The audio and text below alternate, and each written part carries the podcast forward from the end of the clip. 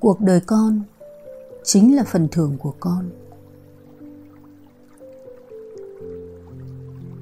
Một học trò trầm cảm đã lâu năm tâm sự với trong suốt. Con thấy cuộc đời con luôn như là một hình phạt. Từ khi lớn, con luôn bị hành hạ bởi những cảm xúc buồn nản, từ những cuộc tình và công việc không thành. Con dần dần trở nên chán ghét bản thân mình và cuộc đời. Làm sao con có thể hiểu được những điều đó và sống tiếp vui vẻ tới sự giác ngộ trong tương lai? Trong suốt trả lời người học trò buồn giàu, dù con có thể chưa nhận ra điều này nhưng sự thật là, cuộc đời con, tất cả các kinh nghiệm và cảm xúc chính là phần thưởng của con.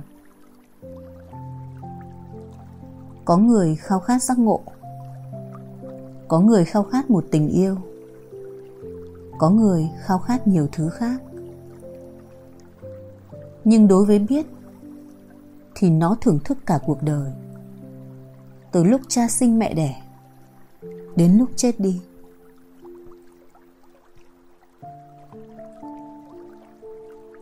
Con càng trưởng thành về tâm linh, thì con càng nhận ra điều này. Không có con đường đến hạnh phúc. Hạnh phúc chính là con đường. Là cách nói khác của đức phật. Không phải sự giác ngộ trong tương lai là phần thưởng của con, mà chính cuộc đời này là phần thưởng của con. Những thứ con đã trải qua, đang trải qua và sẽ trải qua là phần thưởng của con.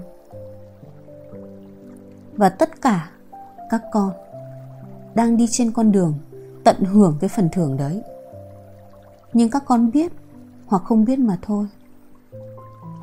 Nếu không biết thì con chỉ mong chờ một tương lai nào đó hoặc nghĩ rằng cuộc đời này là phần phạt. Nhưng khi nói, cuộc đời của con chính là phần thưởng của con, thì con không thể là người này được. Người này thì khổ, chứ sao là phần thưởng được? Khi con nhận ra con chính là biết đang xem cuộc đời này, thì nó mới luôn là phần thưởng lúc đấy, cuộc đời con có biết bao nhiêu drama thì phần thưởng bấy nhiêu. Khác nhau là ở cách nhìn về phần thưởng mà thôi.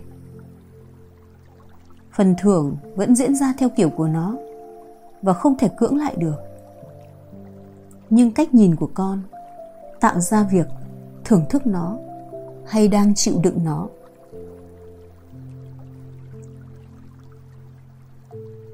Sự bám luyến đau khổ. Đấu tranh nội tâm là một phần thưởng. Một lúc nhất định, khi nhìn lại, con sẽ thấy nó là phần thưởng. Đứa bé nhìn cuộc đời như một phần thưởng. Nhìn mọi thứ bằng ánh mắt rất trong sáng, tận hưởng cả mọi sai lầm của chính mình. Đứa bé chưa đến cái đoạn tự trách chính mình như các con. Tất cả các con đều đang tận hưởng phần thưởng của mình. Dù phần thưởng đó là gì đi nữa